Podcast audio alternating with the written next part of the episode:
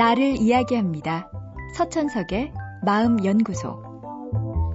다른 사람이 내게 잘못을 저질렀을 때 어떻게 항의하십니까? 따끔하게 이야기하시나요? 아니면 내가 화난 만큼 상대도 화나게 해주나요? 잘못의 종류와 크기에 따라 물론 다를 겁니다. 하지만 공격적인 항의는 자칫하면 내가 원하는 결과를 가져오지 못하게 할 수 있습니다. 내가 잘못한 게 있지만 왜 그렇게 말을 하느냐? 아니 그럼 잘못을 인정하면 되지 왜 잘못하고 큰 소리냐? 이런 식의 악순환에 빠져드는 거 자주 볼 수 있는 풍경입니다.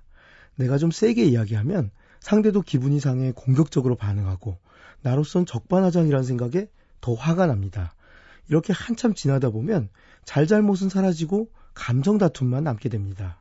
누구나 처음에는 문제의 해결을 바랬지 싸움을 원하지는 않았을 겁니다. 하지만 시간이 가면서 문제는 사라지고 싸움만 남는 경우가 많습니다. 인간이란 옳고 그름에 따라 움직이는 존재가 아닙니다. 자기 편인지 남의 편인지가 중요하고 내게 유리한지 불리한지가 더 중요하죠. 이런 인간의 특성상 잘잘못을 따지는 순간 이미 상황은 엉망인 경우가 많습니다. 불필요한 감정 다툼을 막기 위해선 시작하는 말이 중요합니다. 바쁘시다 보니 잊었나 봐요. 이런 일이 생겨서 제가 난처한 기분이에요. 이렇게 부드럽고 완곡하게 말하면 상대방에게 숙이고 들어가는 것처럼 느껴지십니까?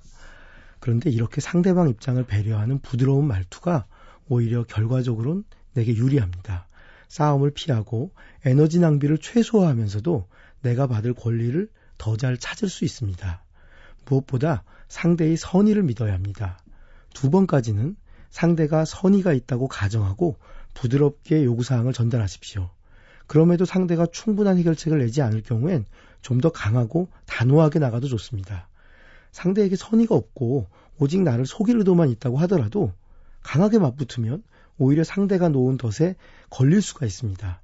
상대는 내 감정을 자극해서 날 지치게 하거나 실수하게 만들어서 자기에게 유리한 상황을 만들려고 하는 경우가 있습니다. 강하게 한 번 붙어서 기분을 풀려는 것이 아니라면 끝까지 물고 늘어지더라도 내가 원하는 걸 얻어낼 생각이라면 처음엔 부드럽게 공격적이지 않게 이야기를 끌고 가십시오. 부드러운 것은 결코 약한 것이 아니라 나를 보호하고 문제를 해결하기 위한 중요한 기술입니다.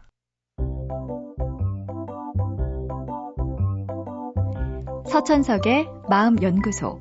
지금까지 정신건강의학과 전문의 서천석이었습니다.